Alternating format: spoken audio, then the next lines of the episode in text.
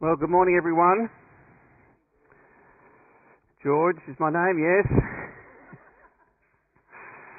anyway, let me pray. Father, we do thank you we can be here.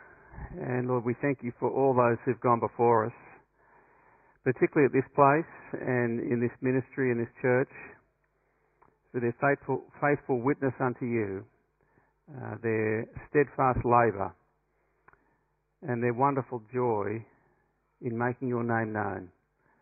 And so, Father, fill our hearts with faith and perseverance and joy this day as we look forward to another 150 years. In Jesus' name, Amen. Well, friends, welcome to the 150th anniversary service for St Matthew's Anglican Church in the parish of Manly. And as you've probably found out, I'm dressed up today, not just because I like to dress up, uh, though dressing up is fun. Uh, but I'm dressed up as George Gurney, the Reverend George Gurney, the first appointed senior minister of St Matthew's. Now, it's worth reflecting, I think, as today is a special day, and so we've taken a break from our normal series, and I'm doing a, if I can say, special message just to reflect on the past and where we are today. Uh, because Manly is a very significant place in Sydney. There's no doubt it's one of the iconic beach jewels of this harbour city. It's uniquely bounded by both the harbour and the sea, and I can't think of many places that have the kind of unique geography that we have here in Manly. And when you live here for any period of time, um, you realise why no one wants to move away. Uh, it's what I call a destination suburb. You get there and you think, right, I'm going to stop. And my brother-in-law Martin is one of the many assistant ministers who've worked in the parish here over 150 years. Marty was here in the 1990s. And he said to me, look, what you've got to work out, Bruce, is when you go to Manly, it's all downhill after that. He said it doesn't get any better. Now, he started out his ministry life, he came out of theological college and he went to Manly and he said it was not the best way to start because it was all downhill after he left here. He was here for four years and he went across to Perth uh, he's now got a PhD in lecturing in theology at a great Bible college over there. Um, and so that's Manly, a wonderful place to live. And when you go back to the beginning of St Matthew's 150 years ago, uh, Manly was isolated really from the rest of Sydney. It was a very difficult place to get to. It was a seaside village. It was only accessible through a road from Parramatta and the northwestern bushlands, a distance of 70 miles. And you think about the bridges that you've got to cross to get here. Uh, it's not just, if I can say, the Spit Bridge, it's Roseville Bridge. And so in those days, to try and get it, very difficult. Very difficult. Um, most people arrived via a punt that was at the Spit. There was no Spit Bridge, you just had to get a punt across. Uh, and that's one of the early pictures of the church there in Manly. Beautiful spot. Um, incredible place we live in. And it's worth noting that the first person to see the potential of Manly as a resort village was Henry Gilbert Smith. He was an Englishman. He was an entrepreneur. He's often described as the father of Manly. And in the 1850s, he built the first hotel, and he developed a shopping street from the harbour through the ocean, and he named it after a Roman street that was called the Corso. And that's when we first had the Corso name, back in the 1850s. And Henry Gilbert Smith was the one who did it. Now, he was also behind the first ferry service to Manly, and he also began the beautification of the Manly beach. You know, the big Norfolk pines? Gilbert Smith put them in as well. Now, what is of great interest is he also wanted to look after the spiritual needs of the workers here in Manly. And he made available land and money for a little rustic church in late 1957 in the current site of St Matthew's. Now when you read that from historians, uh, there's a debate. Was the very, very, very first place here, or was it up at Carlton Street, uh, bounded by Pittwater Road underneath the Stone Kangaroo? Anyway, we don't really know. There's no pictures. Um, but there's no doubt that that was the beginning, if I can say, of the gospel being preached back in the late 1850s, 58, 59. And this was put in the Sydney Morning Herald as an invitation in 1958 in December. Church of England, Manly Beach.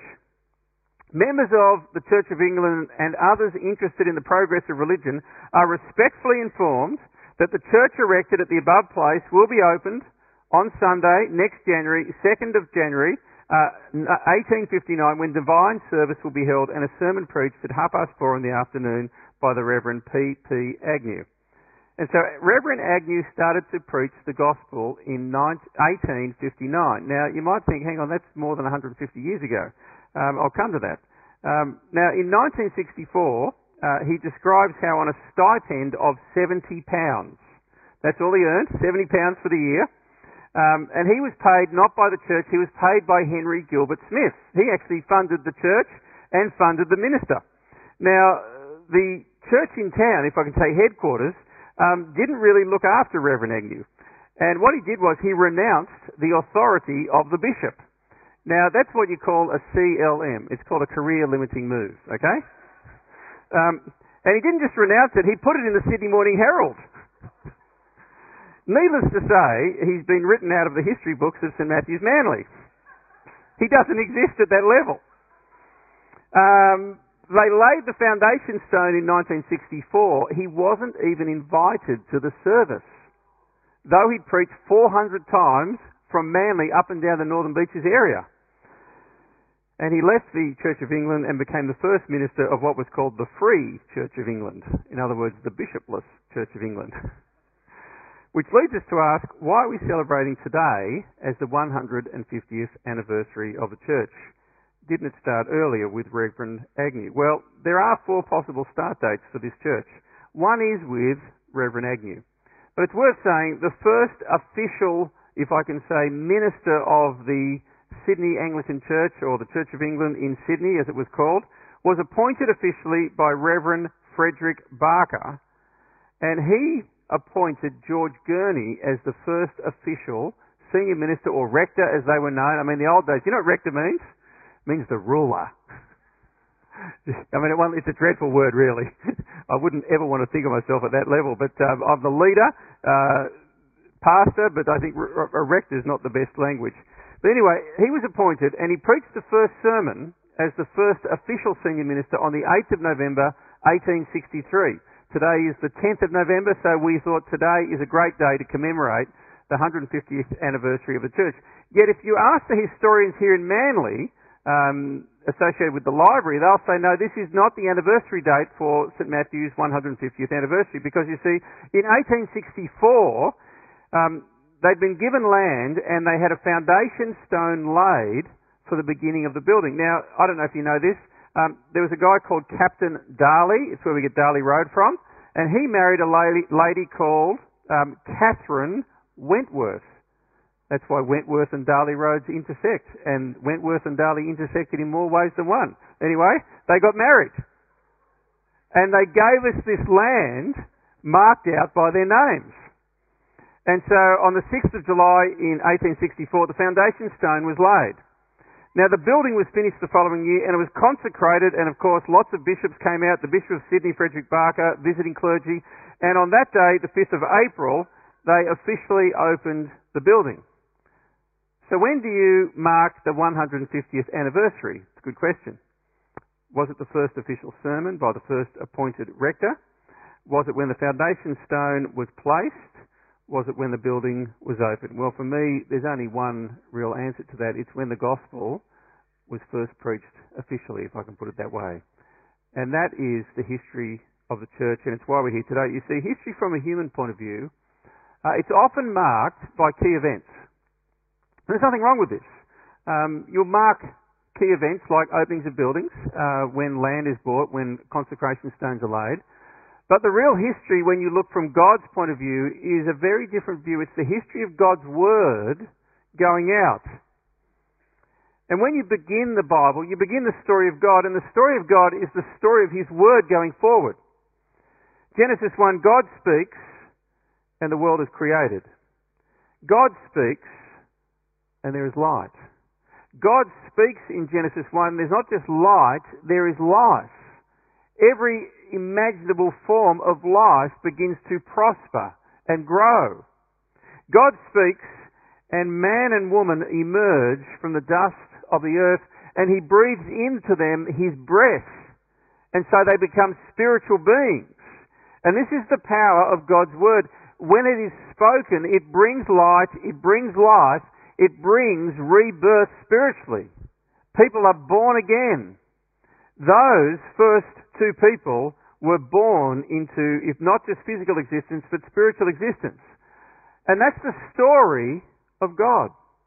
He's a God who speaks. And He breathes light and life into this world and into our lives. There's no doubt about that. And when you get to the New Testament, uh, this word becomes flesh. It's incredible. John 1 verse 14, the word became flesh and made his dwelling amongst us and we've seen his glory, the glory of the one and only. He came from the Father full of grace and truth. And so we mark this day when Reverend George Gurney first preached the gospel. And when you get to the heart of the gospel, God is still speaking. As the incarnate word, the Lord Jesus Christ, hangs on the cross, God is still speaking. He hangs on the cross dying for our sins and he looks out and he says, Father, forgive them, for they do not know what they're doing. As he hangs on the cross, he looks across and next to him is a poor wretched sinner who is dying for his sins and who at the end of his life has a spiritual renaissance and comes to his senses and looks to Jesus for hope and says, Remember me when you come into your kingdom. And God continues to speak on that day, and Jesus looks across into that man's eyes and says, Today you'll be with me in paradise. And then as he finally dies, with the weight of the world's sin literally cast upon him by God, my God, my God, why have you forsaken me? And as he takes the judgment for our sin, God is still speaking and he utters those final words, one word in the original. It is finished. You see, salvation has been accomplished. It is paid. And he wanted the world to know there is forgiveness as he died. He wanted the world to know there is hope and eternal life. And he wanted the world to know that salvation is finished, it's accomplished in the Lord Jesus Christ and we come to Him purely on the basis of grace obtained through faith. Now, when Jesus had risen and ascended to heaven, His word continued to go out and God continued to speak. And the story of the book of Acts is the story of the progress of the Word of God. The first disciples gather, the Spirit of God falls upon them on the day of Pentecost, and empowered by the Spirit with great boldness, they stand up and speak in the Jerusalem temple forecourt. And thousands come to Christ as the word of hope and forgiveness and repentance goes forth. Now that word was not contained within Jerusalem. It went out to Samaria. It wasn't contained within Samaria. It went out to Antioch. And now not just Jewish people and Samaritan people, but Greeks and Gentiles are coming to faith. And the story of the book of Acts finishes with the word of God now in Rome, which in that day was considered the pagan ends of the world. And though Paul is in chains, the Word of God was not chained and God continues to speak. And so why mention this? Well, when the church did start, it started when the Word was preached. And the Word is preached and God gathers people to Himself. Now, the first sermon that we can have record of was actually when the foundation stone was laid. And the text on that day was Isaiah 55. Now, you may not be familiar with it. Let me put up two key verses. And I think it's profoundly important. These are the words that were spoken uh, when they first began building. As the rain and the snow come down from heaven, and do not return to it without watering the earth and making it bud and flourish, so that it yields seed for the sower and bread for the eater, so is my word that goes out from my mouth. It will not return to me empty, but it will accomplish what I desire and achieve the purpose for which I sent it. And I think it's such an appropriate text that we can look back to uh, that began the ministry of St. Matthew's in that first year of ministry. Isaiah 55 is saying to us, God's word is powerful and purposeful. It goes out, and God will achieve what he wants through the preaching of his word. My word goes out from my mouth. It's not going to return to me empty. It will reap a reward. It will bring fruitfulness. It will accomplish what I desire. It will achieve the purpose for which I've sent it. And so what are we celebrating today? Well, in many ways, we're actually celebrating and commemorating as a church the way God's Word has gone out from here over 150 years. And the incredible thing is, it has been faithful to the Word of God for over 150 years. I can't trace any period of liberalism where the Word of God was doubted or made less of than what it truly is God's Word. I can't trace any period where the gospel was not preached. It's quite a remarkable testimony of faithfulness to the Word of God, and it has reaped much reward. It has achieved much, and I can't highlight really anything in terms of the history of what has been accomplished here because there is so much in terms of people who have been affected and transformed by the Word of God and gone out from here and taken that Word all around the world. Uh, I can't mention all the ministries that have gone out from here and been partnered with from here. There are so many. I'm going to highlight just one or two key things from my point of view. But when St. Matthew's began, um, let me just show you the original parish boundaries. Uh, if I was George Gurney, that was my parish. Okay? It was massive. Um, it went from North Head out to Coal and Candle Creek, Frenchs Forest, um, up past Oxford Falls, all the way up to Palm Beach. Now, that's when the parish first began. In that time, these churches were planted. In 1871, St Paul's Seaforth, 75, St John's Mona Vale, 1887 St Luke's Brookvale, 1894 St John's Bar Island, 1895 St Mary's Brooklyn, 1897 St Faith's Narrabeen, 1991 St Mark's Freshwater, 1918 St Albans Frenchs Forest, 1922 St John's DY, 1925 All Saints Balgowlah, 1926 St Andrews Oxford Falls, 1927 St Peter's Manly Vale, 1929 St James South Curl Curl, and in 1938, St Philip's Manly. They actually had a, a, daughter church here in Phillip Street in Manly. And all those churches uh, were assisted and financed and planted out of this parish. Uh, it's quite an incredible history that St Matthew's has.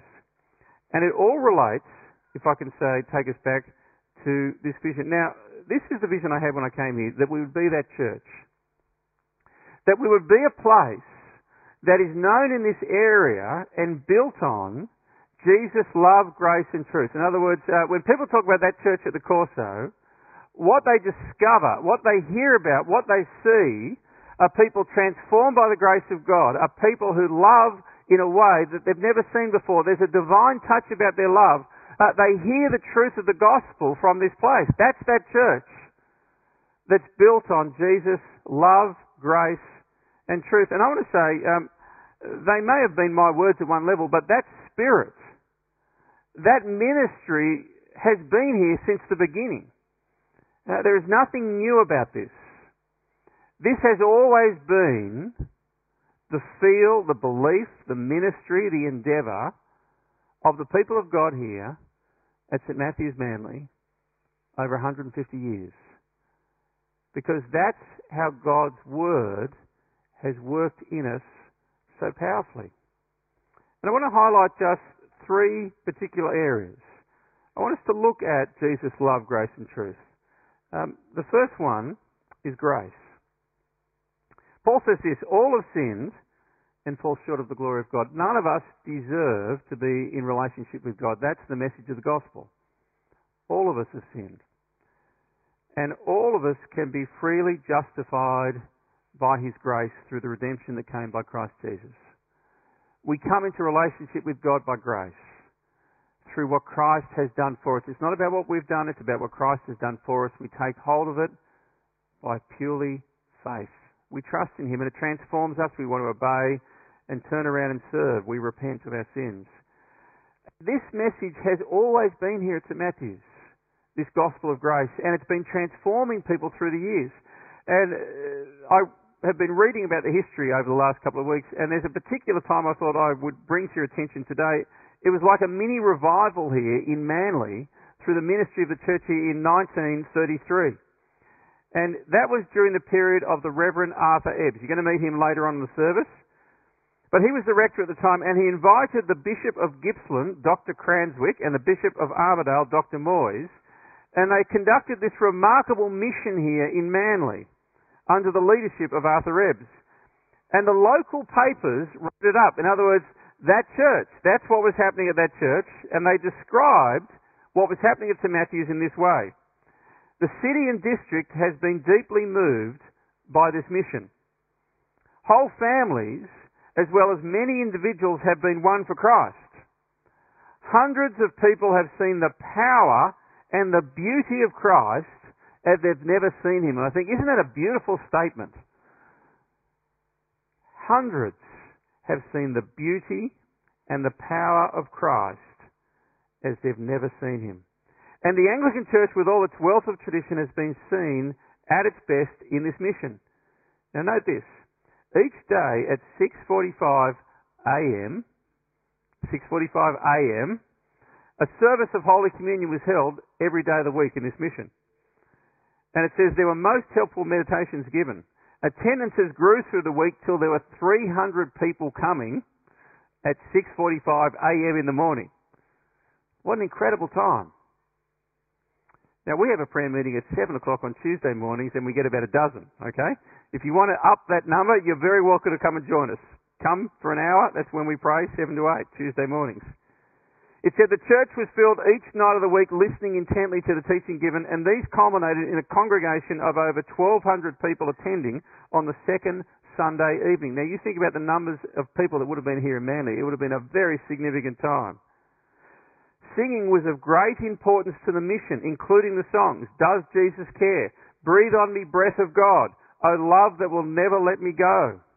There was an open air procession in Manly. You had at the front a cross bearer, you had Arthur Ebbs robed up, you had the bishops, you had the choir, and the paper says this, it was done to remind the community that the church had a message of forgiveness and hope for all men and women.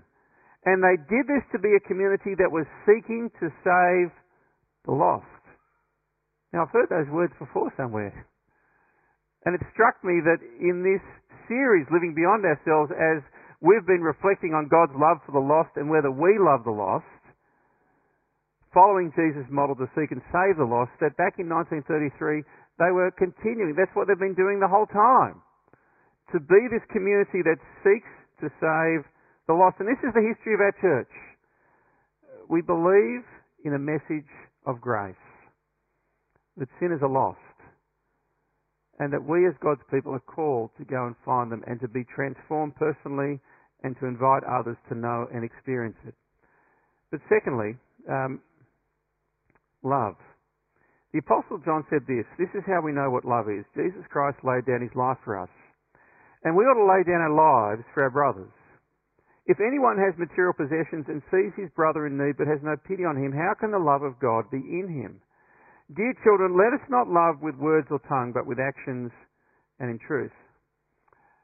And as I've read through uh, the history here, and as I've talked with people who have been here a long period, there's one senior minister who stands out above the others. Now, all of them are good men, it's worth saying that. But there's one who was incredibly well loved, and his name is Arthur Ebbs. And Arthur was here from 1924 through to 1948.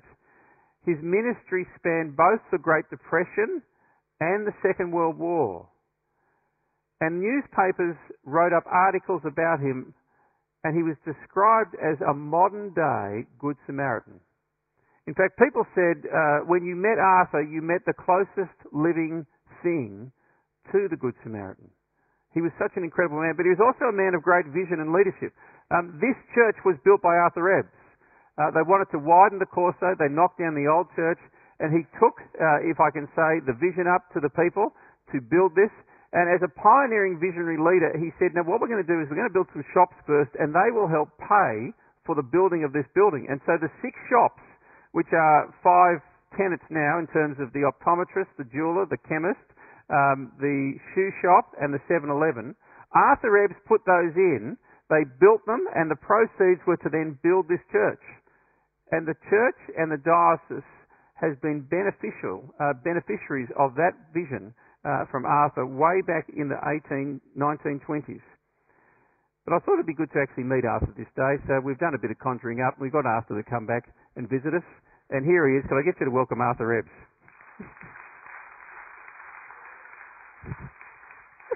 Thanks, George. Good to be back. Now, there are people who actually have met and knew Arthur, and he was described to me as like a big cuddly teddy bear. So I need a big hug, Mike. the funny thing was, um, there's a lady, June Shawman. She was confirmed under Arthur Ebbs. She said you just loved Arthur, but the secretary. Now that was another story. she had this long stick that she would put on the kids' shoulders when they were mucking up in confirmation class. Anyway, Arthur was quite a character, but incredible visionary and incredible love. Um, Arthur, just tell us about a couple of things. The first one I wanted to mention was this. Um, there's a place called the St Matthew's Farm that you can go to today up in Cromer. Now, it's just sporting fields, but it wasn't always sporting fields. Tell me about um, what is St Matthew's, what was St Matthew's Farm? Sure. And what, why did it come about?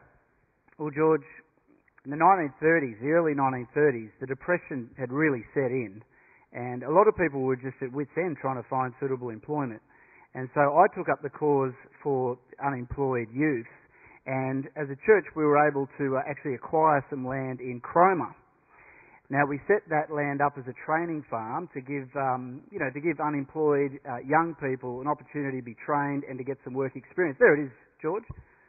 Um, so that, that's what happened. And then between 1932 and 1940, uh, about 900 young men were trained there, and and then went on to find meaningful employment in both trades and professions. Okay, now that wasn't the only thing that you pioneered in kind of a, a very significant work. Um, World War II hit, and there were lots of um, overseas troops here, um, and they would often come down to Manly, particularly from New Zealand. Yep. And they often were homeless. Yep. Um, what happened, and how did St Matthews get involved then? Well, in the Christmas of 1939, as you say, there were lots of servicemen here on, on leave from overseas and uh, with nowhere to sleep. And so I contacted the local army barracks and uh, got a bunch of their extra beds uh, brought into, into the church. And I also, that wasn't enough though. So I, contacted a bunch of local businesses and got locals to chip in as well. And so what we would do, we would, uh, we would house the men, um, but as you said, predominantly troops from New Zealand, and we would feed them. And we were just simply seeking to bring the love of God to them and, and hope uh, to be able to introduce them to the risen Saviour Jesus. Fantastic. Now, Arthur, what are you wearing? Oh, just just the slippers. Um, why have you got your slippers on, Arthur? Well, Saturday night, a homeless man came to the door and he was needing some shoes and and so I gave him the last pair and so sorry folks, but Slippers is what I'm wearing at church. So you got no shoes at home now? No, no, no shoes left. Okay. You got a problem with that? Because I mean, that that's ultimately what Jesus I think would do, and uh, and so that's yeah, that's what we're called to to be. Okay. Yeah. Thank you, Arthur. Can I get you to thank Arthur Ebbs?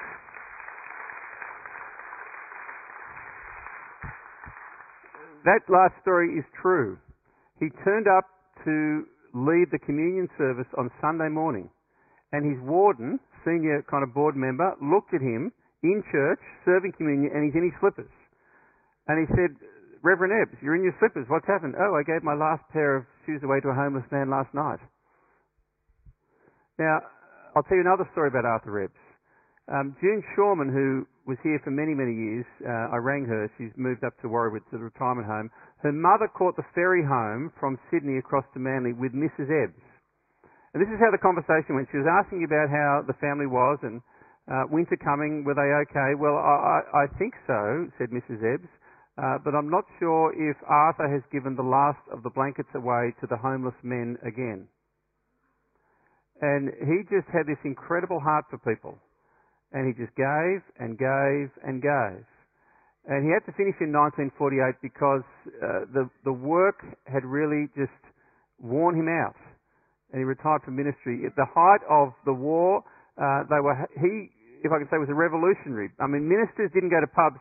Arthur would go across to the Ivanhoe and find all these soldiers and round them up and say, "Come on over here." Uh, and June, who I know, said she was too young to serve the men. The girls were kind of excited to actually meet the guys. Um, but you had to be 18 to be able to serve them food. And they used to serve them uh, hot meal, bed them, and then they'd pack all the beds up in the morning so they could run Sunday school on Sunday. And it was quite an incredible ministry of Arthur. And he really was a living good Samaritan. But I want to say um, that's been the spirit of this place always. Uh, St Matthew's is a church that's been marked by love, and it's something which we must continue. It's the spirit of the soup kitchen as we care for the homeless and marginalised. But the third thing worth noting is truth. Uh, the parish has always stood for the truth of the gospel. And not just that, as a church that's at the centre of the marketplace, there's always been a concern to make that truth available to the community so that the community might hear and understand and believe and be saved. We are called the church of the open door. Now, who knows how that name came about? Anyone? Well, let me introduce to you David Cohen, the rector of the time when we became known as the Church of the Open Door. Welcome up, David Cohen. Thank you. It's good to see some of you. And uh, of course, some of you are looking much older than you were in the uh, in the 70s at Sunday school. Good to see you, Bruce. You didn't have to conjure me up. I'm still alive. he is still alive. He just looks anyway. You look very interesting with that hairdo. I think you've. this is how we rolled in the late 70s. now, the parish has always had a concern for outreach, but we weren't always known as the Church of the Open Door. Um, how did we get that name? Now, during my time as rector, we tried to be creative and innovative. So I, I had a, um, I had a, a column in the local paper, and I appeared on Anglican television. We did different things. We were involved in different missions. But of course, one of the ways that we wanted to serve the community was to make our space available to them.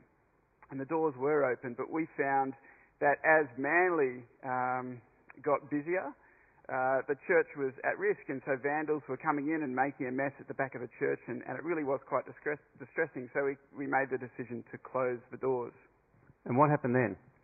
Well, I received an anonymous letter, and uh, it accused me as now was it from the church or from the community? Well, it was signed actually uh, by a, um, a lifelong member of St Matthew's, although they remained anonymous. They accused me as, as rector as having a callous attitude to the spiritual needs of the community. Okay. So what, so what, did you do? That wasn't a nice letter to get. So I decided on a Sunday afternoon, just after church, to stay in the church, and I manned the doors by myself. And in an hour, about 41 people came in. So I thought, look, I'm going to write to the parish. I think that there is some merit to this letter, and I think that what we do want to do is actually make uh, not just our church, but our message accessible to the community so that people can know Jesus' love, grace, and truth. And so I said this in, uh, in a bulletin on the 11th of June 1978. I've got it up on the screen. There you go. If you can read it. I'll begin from uh, thirdly, because I've, I've, uh, I've, explained some of those to you uh, already, George. Thirdly, however, the rector purposely opened the doors two weeks ago on a Sunday afternoon and remained in the church to welcome visitors and sightseers. In the space of an hour, 41 visitors came in. There is no question that the ideal is to have the doors open, but because of vandalism, it's not possible unless there are members prepared to be rostered to supervise the church and be on hand whenever the doors are open. And so I put this invitation out. Volunteers are warmly invited to give us their names and times when they will be available so that St Matthew's might be open to passers by for prayer and meditation for the bookstall or just a listening ear. Fantastic. And so that's, and so that's where we got the name, the Church of the Open Door. That's right. And that continues, I'm pleased to say, to this day. So Dave Gardner from our 8 o'clock service still runs that roster, and we still open our doors and man it in that fashion. Fantastic. Why don't you thank David Cohen?